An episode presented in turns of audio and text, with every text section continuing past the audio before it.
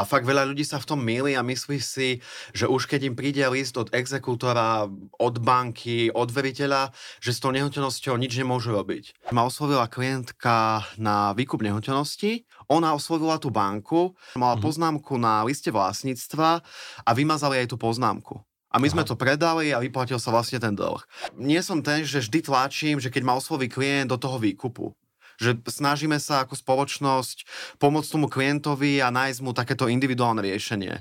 Že skúsime možno, keďže to je súkromný veriteľ, lebo viete, s bankou asi ťažko sa dohodnete, že by ste to znížili, ale bol to súkromník, bola to nejaká jeho pohľadávka voči tomu súkromníkovi a my sme mu navrhli, že či by sme to nevedeli znížiť, podarilo sa, znížili sme to dokonca o 20 tisíc eur, aké vlastne ten klient vyžaduje riešenie, to všetko už platíme my vám idú, to, čo sa dohodneme, to je vlastne vaše.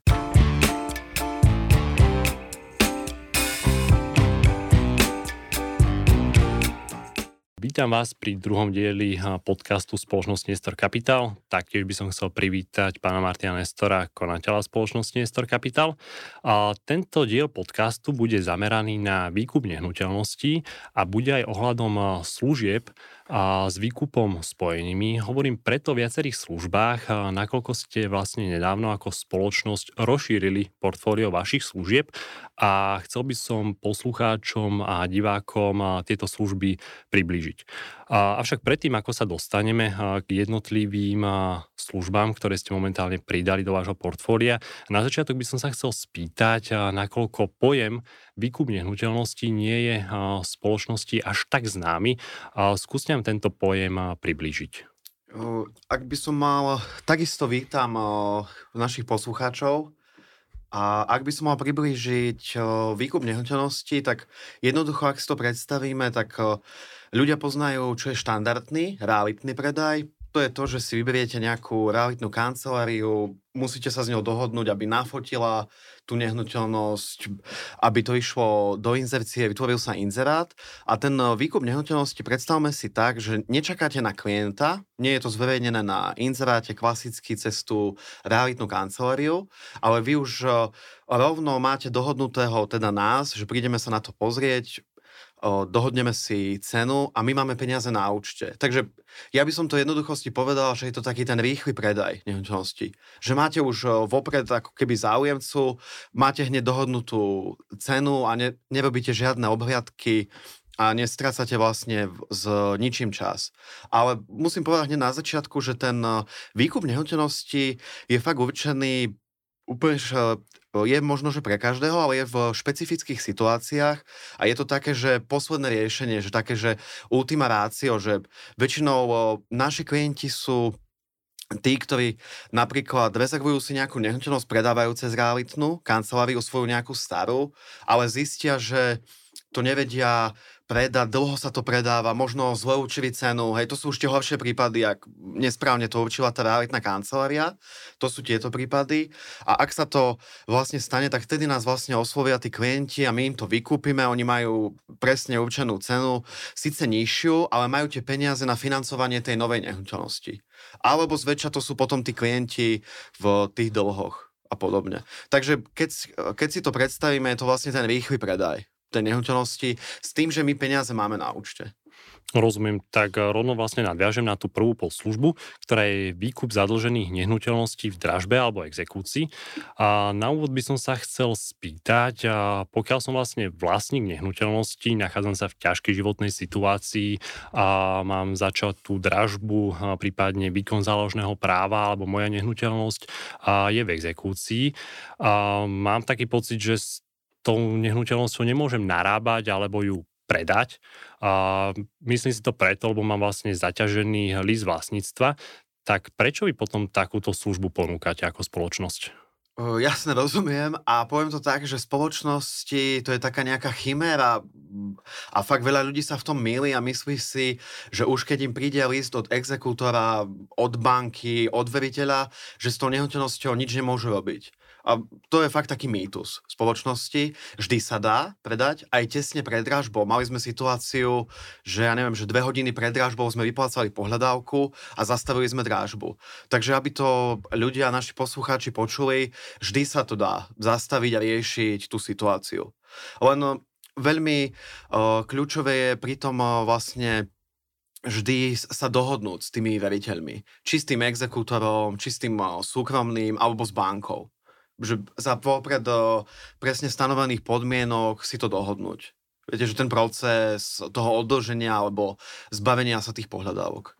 Uh, znamená to vlastne už to, že ak bola začatá dražba alebo ten uh, výkon záložného práva, tak uh, v podstate ja som už o tú svoju nehnuteľnosť prišiel, alebo mám ešte nejaké že iné možnosti, ktoré môžem realizovať? Uh, nie to neznamená, ako som v tej predchádzajúcej teraz hovoril, že to vôbec neznamená. Aj do poslednej chvíle vy viete vlastne stále to riešiť.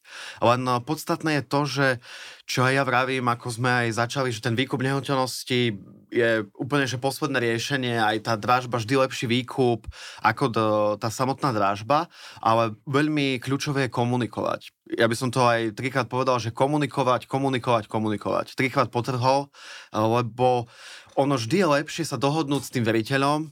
Dám eh, teraz príklad, mal som nedávnu skúsenosť, že ma oslovila klientka na výkup nehnuteľnosti.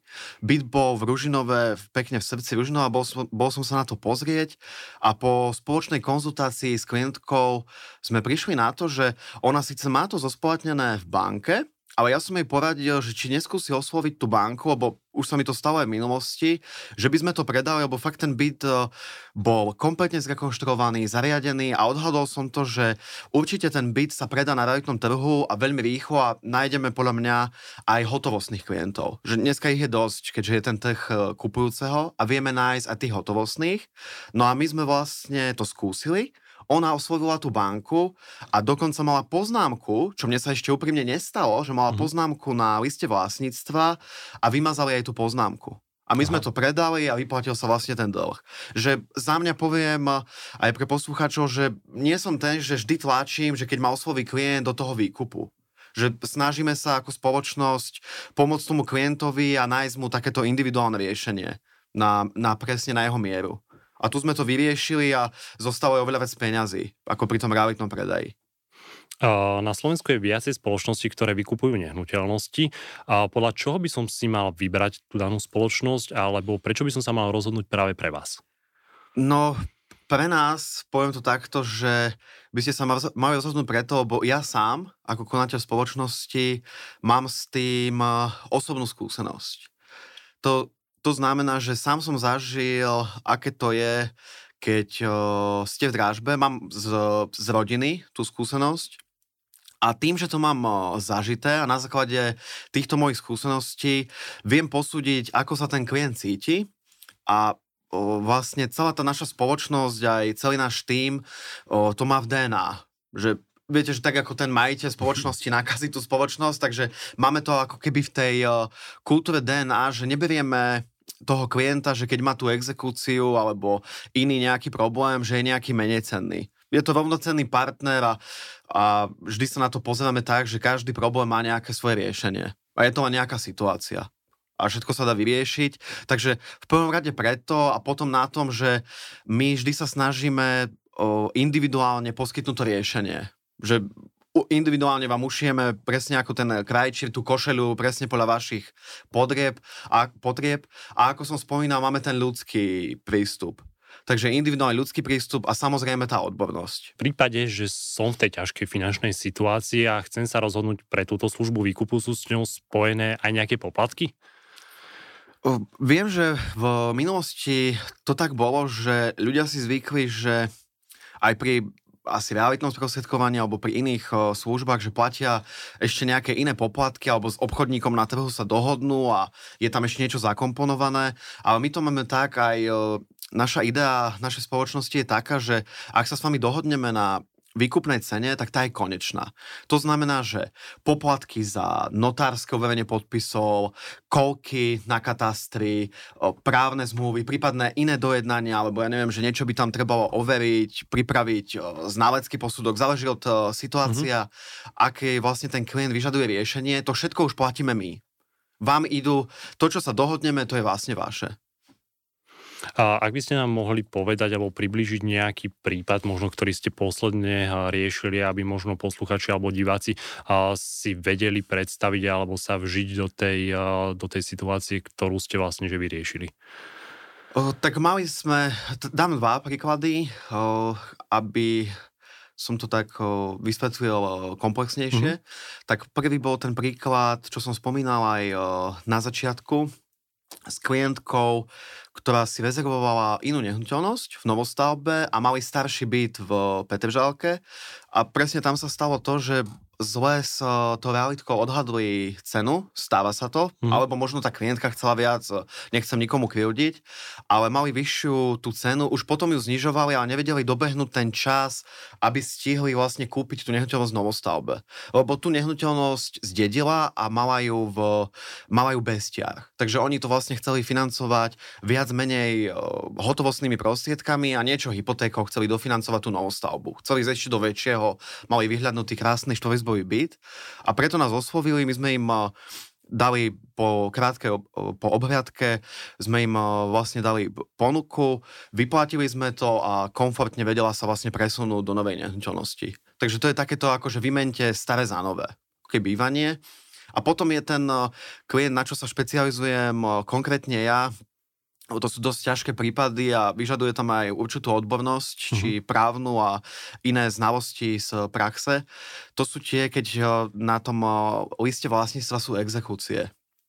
A bol, eh, bol taký klient, ktorý, keď som prišiel na tú obhliadku a zistil som, aká je hodnota nehnuteľnosti a výška tých dlhov, tak som prišiel na to, že nevieme to vykúpiť, lebo tá výška dlhov je vyššia. A keď som sa potom v kancelárii aj so svojím týmom na tom zamýšľal, a sme nad tým rozmýšľali, tak sme prišli na to, že tam je jeden ten súkromný veriteľ, ktorý tam je dlh vo výške 70 tisíc eur. A spoločným uvažením sme navrhli klientovi, že skúsime možno, keďže to je súkromný veriteľ, lebo viete, s bankou asi ťažko sa dohodnete, že by ste to znížili, ale bol to súkromník, bola to nejaká jeho pohľadávka voči tomu súkromníkovi a my sme mu navrhli, že či by sme to nevedeli znížiť, podarilo sa, znížili sme to dokonca o 20 tisíc eur a my sme vlastne ešte sme urobili my taký ústupok, že sme hneď tie peniaze pri podpise kúpnej zmluvy dali do úschovy. A tým, že vlastne my sme ich odozdali do úschovy, tak aj ten veriteľ na to uh, uh, s tým súhlasil. A aj klientovi na konci dňa zostali, nechcem presne hovoriť sumy, ale zostali mu navyše peniaze, že mal, ja neviem, poviem to takto, možno aj nárok takú rezervu na nájom, kam potom išiel. Rozumiem.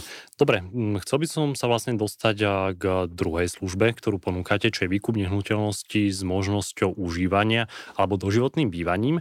A ako si mám túto službu predstaviť a, kedy je ju pre mňa najlepšie využiť? Mm-hmm. O, predovšetkým táto služba je určená pre dva typy ľudí.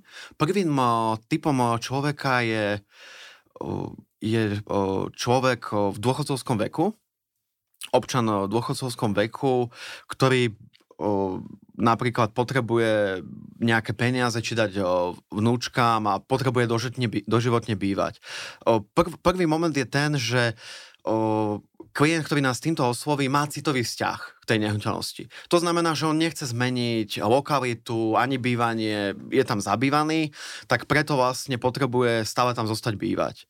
Dám príklad, eh, dvoch, väčšinou, aj teraz sme mali naposledy taký prípad, že nás oslovil manželský pár v dôchodcovskom veku, ktorý potreboval, chcel ešte myslel, myslel aj na to, boli zodpovední, že ak by sa pominuli, tak chceli by svoje peniaze inak akože rozdeliť a nechceli spisovať závet, tak chceli takúto službu a chceli vlastne v zahraničí to bežne, ako keby si reverzne vyťahnuť peniaze Takže sme im reverzne poskytli peniaze, majú tam doživotné bývanie, doživotne bývajú a oni vlastne poskytli peniaze svojim vnúčkám, nejakú časť si nechali, z ktorej žijú, pokrývajú iné svoje náklady, išli na dovolenku a podobné potreby. A vlastne vyriešili si aj ako keby ten závet, že čo s tým, že čo po smrti. Nemuseli robiť závet, ale predali jeden ten zo svoj byt. Keď sa pre túto službu rozhodnem a vlastne vy ako spoločnosť odo mňa moju nehnuteľnosť vykúpite, a ako si môžem byť istý, že potom v tej nehnuteľnosti môžem aj naďalej zostať bývať? No už pri samotnom uzatváraní a koncipovaní kúpnej zmluvy koncipujeme aj nájomnú zmluvu. Takže máte garanciu tej nájomnej zmluvy. Takže máte, zároveň sa vytvára s nami aj ten nájomný vzťah. Je nejaký rozdiel medzi uh, klasickým prenájmom a touto v podstate službou, ktorú vy poskytujete? No je podstatný, je v tom, že rozdiel medzi tou možnosťou užívania a klasickým nájmom, že my vám vyplácame peniaze že buď vám vyplácame nejaké dlhy, alebo vám vyplácame peniaze, ktoré už je na vás, ako ich chcete použiť. A ešte som nespomenul tu k tejto vlastne podslužbe s tou možnosťou užívania, že vám vyplatíme nejaké peniaze a ďalej tam bývate. Nemusíte to životne, ale môže to byť aj na 3 až 5 rokov. Záleží individuálne, to už si vy nastavíte, že či... Mali sme takého klienta, ktorý má dve deti a chcel, aby tie deti aspoň 3 až 5 rokov dokončili školu.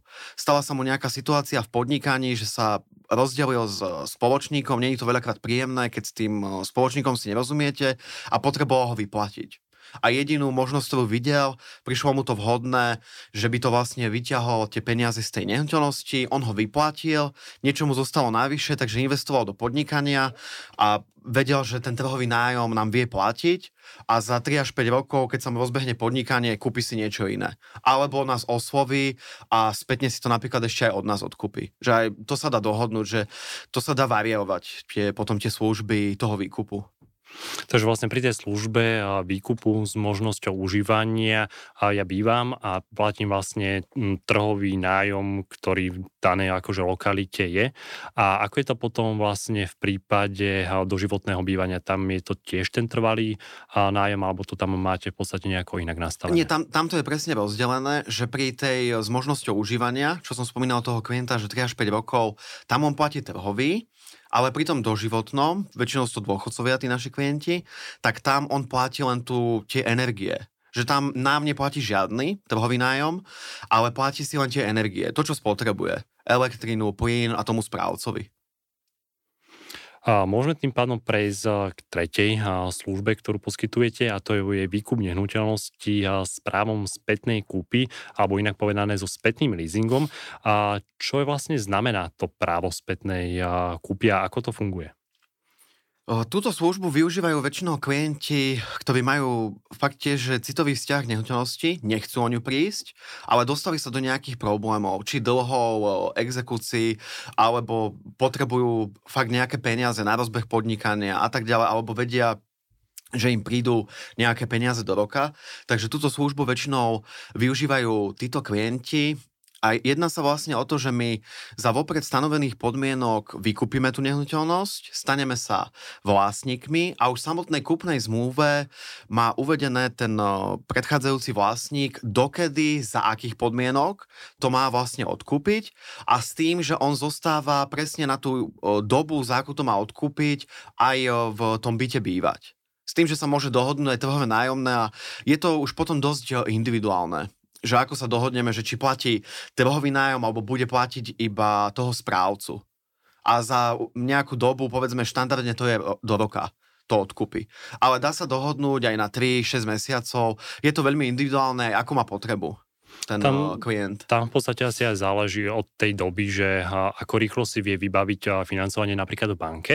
Súhlasím. A viete v podstate mi aj týmto nejako pomôcť, eh, čo sa týka že bankového sektora, mi pomôcť vybaviť si alebo ukázať mi, kde v podstate ako môžem tie finančné prostriedky z banky dostať?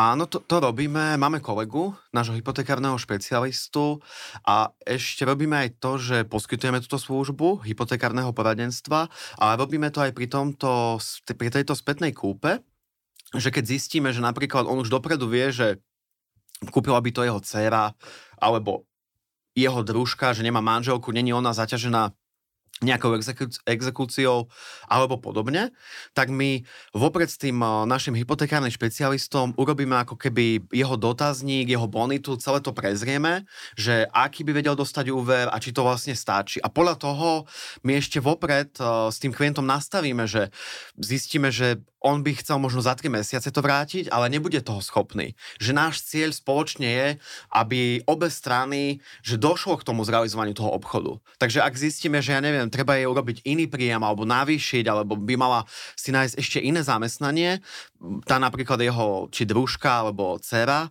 tak to spraví a ja neviem, nastavíme to na pol roka. Viete, aby to bolo uskutočniteľné. Že náš cieľ nie je, aby to nedokázal odkúpiť. Že snažíme sa, maximalizujeme úsilie, aby sa mu to podarilo tomu klientovi. V prípade, že som vlastne klient, ktorému vlastne začal výkon záložného práva alebo mi vlastne ako klientovi hrozí dražba mám rodinného príslušníka, ktorý by prípadne vedel moju nehnuteľnosť kúpiť na hypotéku, na čo mám potom vlastne využívať vaše služby, keď môžem rovno osloviť toho môjho príbuzného a ten odo mňa môže vlastne napriamo kúpiť tú nehnuteľnosť. Rozumiem ja by som povedal, že sú dva typy situácií. môže byť situácia, že vy tam nemáte žiadnu exekúciu, len už viete, že prestanete platiť tú hypotéku, že ste ako keby platobne neschopní alebo nezaplatili ste jednu, dve splátky banke tak v tom prípade, poviem to takto, vy nepotrebujete žiadneho takého sprostredníka a ani nás. Takže my úprimne nepotrebujeme ísť do každého obchodu, ani to nechceme, že presviečať klienta, keď nás nepotrebuje. Ak zistím pri takejto situácii, že on tam nemá ani exekúciu, len ozval sa včas, čo je skvelé, že komunikuje, rieši situáciu a ozval sa nám včas a chce to riešiť, tak v tom eh, prípade my mu odporúčime nášho hypotekárneho špecialistu a hneď to vlastne vyriešime a nemusíme my tam dávať svoje peniaze a tým pádom klient aj ušetrí. Určite uh-huh. je to lacnejšie. Len poviem to takto, že ak tam je exekúcia, nedaj Bože, spoplatnené a ako som spomínal, je tam poznámka o zač- oznámení o začatí výkonu záložného práva, ťažko banka ustúpi. Fakt, to sa mi stalo prvýkrát v živote, že banka vymazala poznámku o oznámení o začatí výkonu záložného práva. To je fakt veľmi zriedkavé, ale možno prišla taká doba, že bude to čoraz čas, častejšie. Poviem to takto, bodaj by sa to stalo pravidlom. Uh-huh. Viete, že keď eh, klient osloví tú banku, že to vymaže. Takže to je ten prvý typ situácie, kde my nikdy netlačíme na to, ak to vlastne poskytneme nášho hypotekárneho špecialistu a dodáme službu, že nemusí mať toho prostredníka ale ak tam sú tie exekúcie, tak vtedy potrebujete toho partnera, ktorý máte peniaze na účte a vyplatí vám všetky tie dlhy a dohodneme sa na tej e, práva spätnej kúpy. Mhm, a toho partnera vlastne potrebujem k čomu, že aby vlastne vy mi ako spoločnosť spravíte čo, aby mohla tá byť e, nehnuteľnosť ďalej financovateľná. O, rozumiem. No vyplatíme tie dlhy. Mm-hmm. Či mhm. tú hypotéku, či tie exekúcie a celé to vlastne vyčistíme od tých dlhov my sa staneme vlastníkmi, tá nehnuteľnosť bude čistá a bude financovateľná. Takže ja vlastne, keď si chcem zobrať na nehnuteľnosť, ktorá je zaťažená nejakými ťarchami úver, tak banka mi ho tým pádom podľa toho, čo hovoríte, neposkytne. O, nie je to úplná pravda, to čo vravíte, mm-hmm. poskytne, ale mož, musí to, musia to byť ťarchy, o, ktoré sú, že poskytne vtedy, ak to je napríklad ťarcha len banke v časti C záložné práva. Ale ak tam už máte, že exekúcia nejaká, mm-hmm. alebo nedaj Bože, banka dala, lebo banka nedáva, že exekúciu, nevyznačuje to v časti C, ale banka to vyznačuje v poznámke a tam vám napíše oznámenie o začatí výkonu záložného práva. Tak to je problém. A nedaj mm-hmm. Bože, keď tam máte pohľadávku od nejakého súkromného veriteľa, tiež s výkonom, už sú to komplikácie. Takže hovoríme o týchto ťarchách. Ak je začatý, ak by som to zhrnul, ak je začatý výkon záložného práva. Hlavne o týchto ťarchách, vtedy potrebujete toho partnera, ktorý vám to vyčistí. Aký posledný prípad eh, ste riešili spojený vlastne eh, s touto službou spätnej kúpy alebo s tým teda spätným leasingom?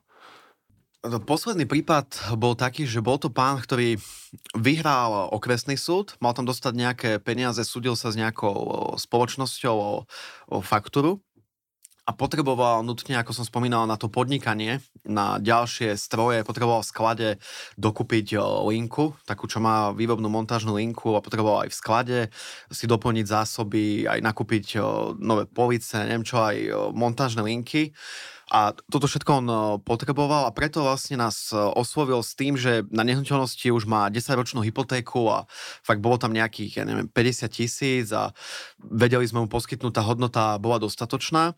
Takže na to nás oslovil s tým, že sme si dohodli na jeden rok, lebo on predpokladal, že ten kraj rozhodne do roka, ale už vopred sme si dohodli aj možnosť prolongácie, lebo on podnikal a vravel, že ak to, tak eh, uhradil by ako keby tú odmenu za, to, za ten rok a dohodli sme si, že ak by sa to stalo, že ten uh, krajský súd nerozhodne a nebude ten pravoplatný rozsudok, tak uh, on uhradí tú odmenu za ten jeden rok a tá zmluva sa prolonguje, predlží. Uh-huh. Že viete, že tá splatnosť toho roka sa predlží, ja neviem, na ďalší rok že bude to mať dvojročnú, že mal tam takú opciu.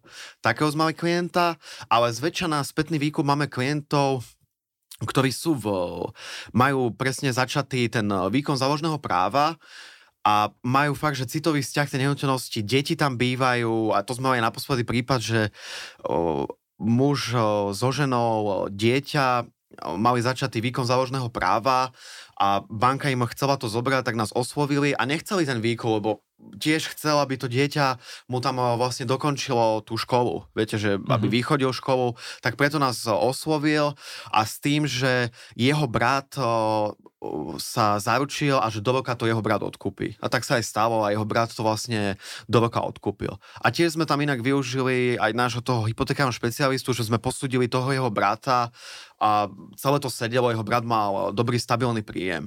A čo musím povedať, to není úplne také časté, že ešte, to sa mi na tom páčilo, že si vlastne ako rodina pomohli. Uh-huh. Lebo dneska v tých vzťahoch rodinných není to také úplne bežné.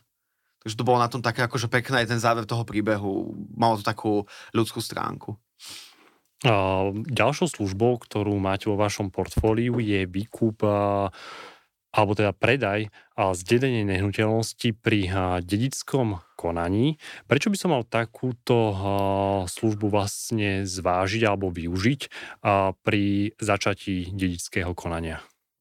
O, pri začatom dedickom konaní. Mali by ste osloviť určite eh, vždy za každých okolností buď znalca alebo realitnú kanceláriu.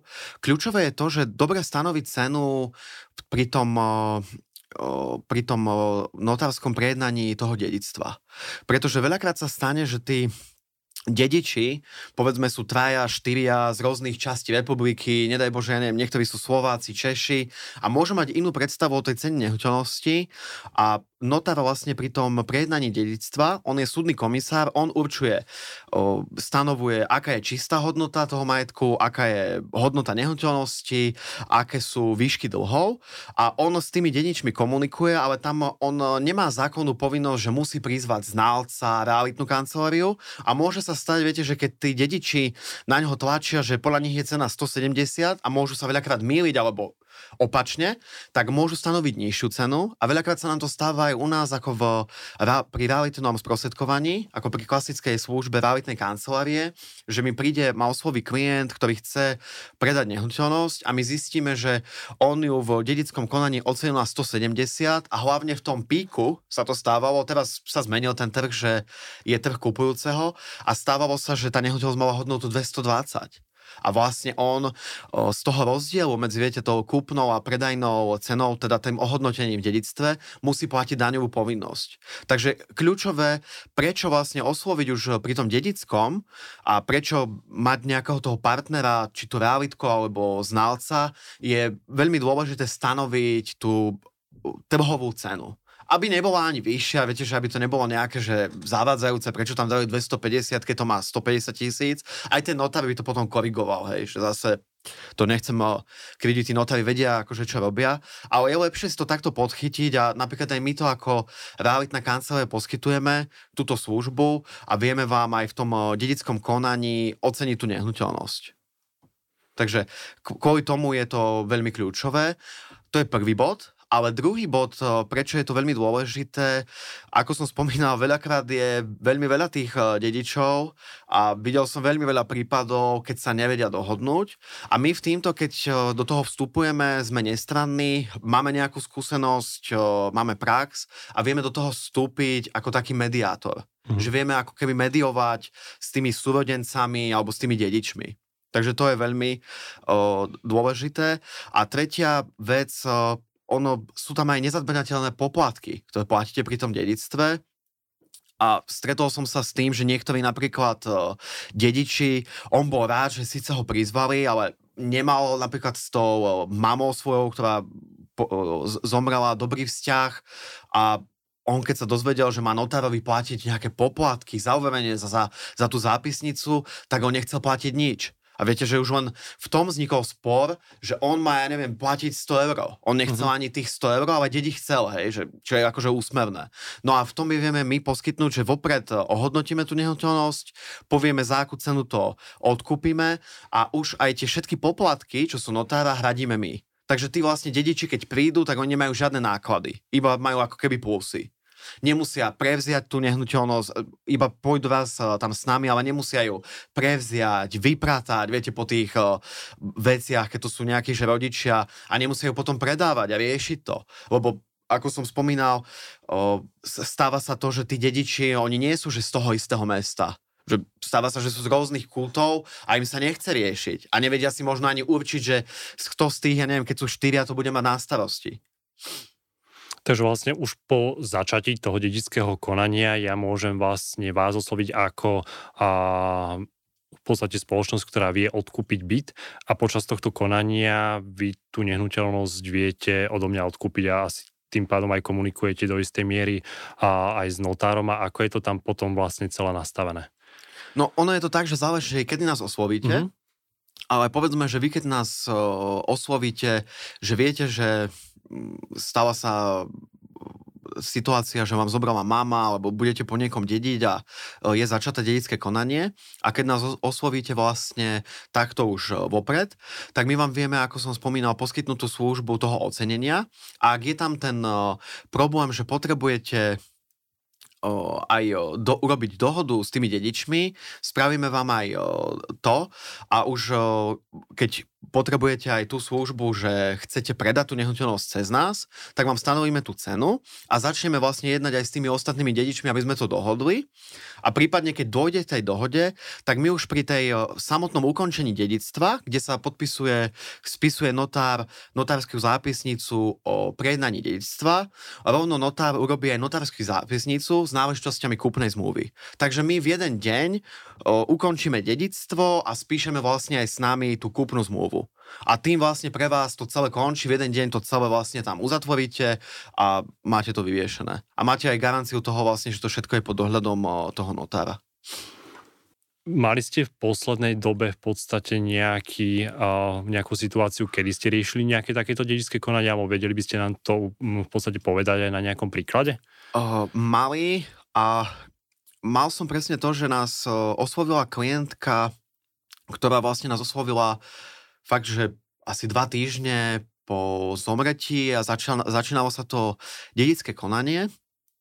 Tá klientka bola z východného Slovenska, nehnuteľnosť sa nachádzala v Trnave, dedičia boli traja. Bola ona a dvaja bratia a vlastne ona mi už aj dopredu deklarovala, že ona nevie, že či ako nechce nás zaťažovať, ale či vôbec tá nehnuteľnosť, že aby sme nemínali čas, že ona nevie, či s tými bratmi sa dohodne a či sa bude dať tá nehnuteľnosť akože predať prospech nás, ale ona, keďže je z východu, nehnuteľnosť je v Trnave, o, nemala čas sa toľko venovať, lebo vydala sa a išla za mužom o, do, na východ Slovenska a s mamou mala vrúcný vzťah, ale s tými bratmi nevie, či sa vie dohodnúť. A my sme jej povedali, že my aj akože bezplatne vieme jej to hodnotiť, tak sme sa išli pozrieť, mala kľúče od tej nečnosti, pozreli sme sa v tej trva, Trnave, ohodnotili sme jej to a tak ako aj ona nám, nás dopredu upozorňovala, tak keď sme oslovili tých jej bratov, tak nebolo to jednoduché, že tí bratia z,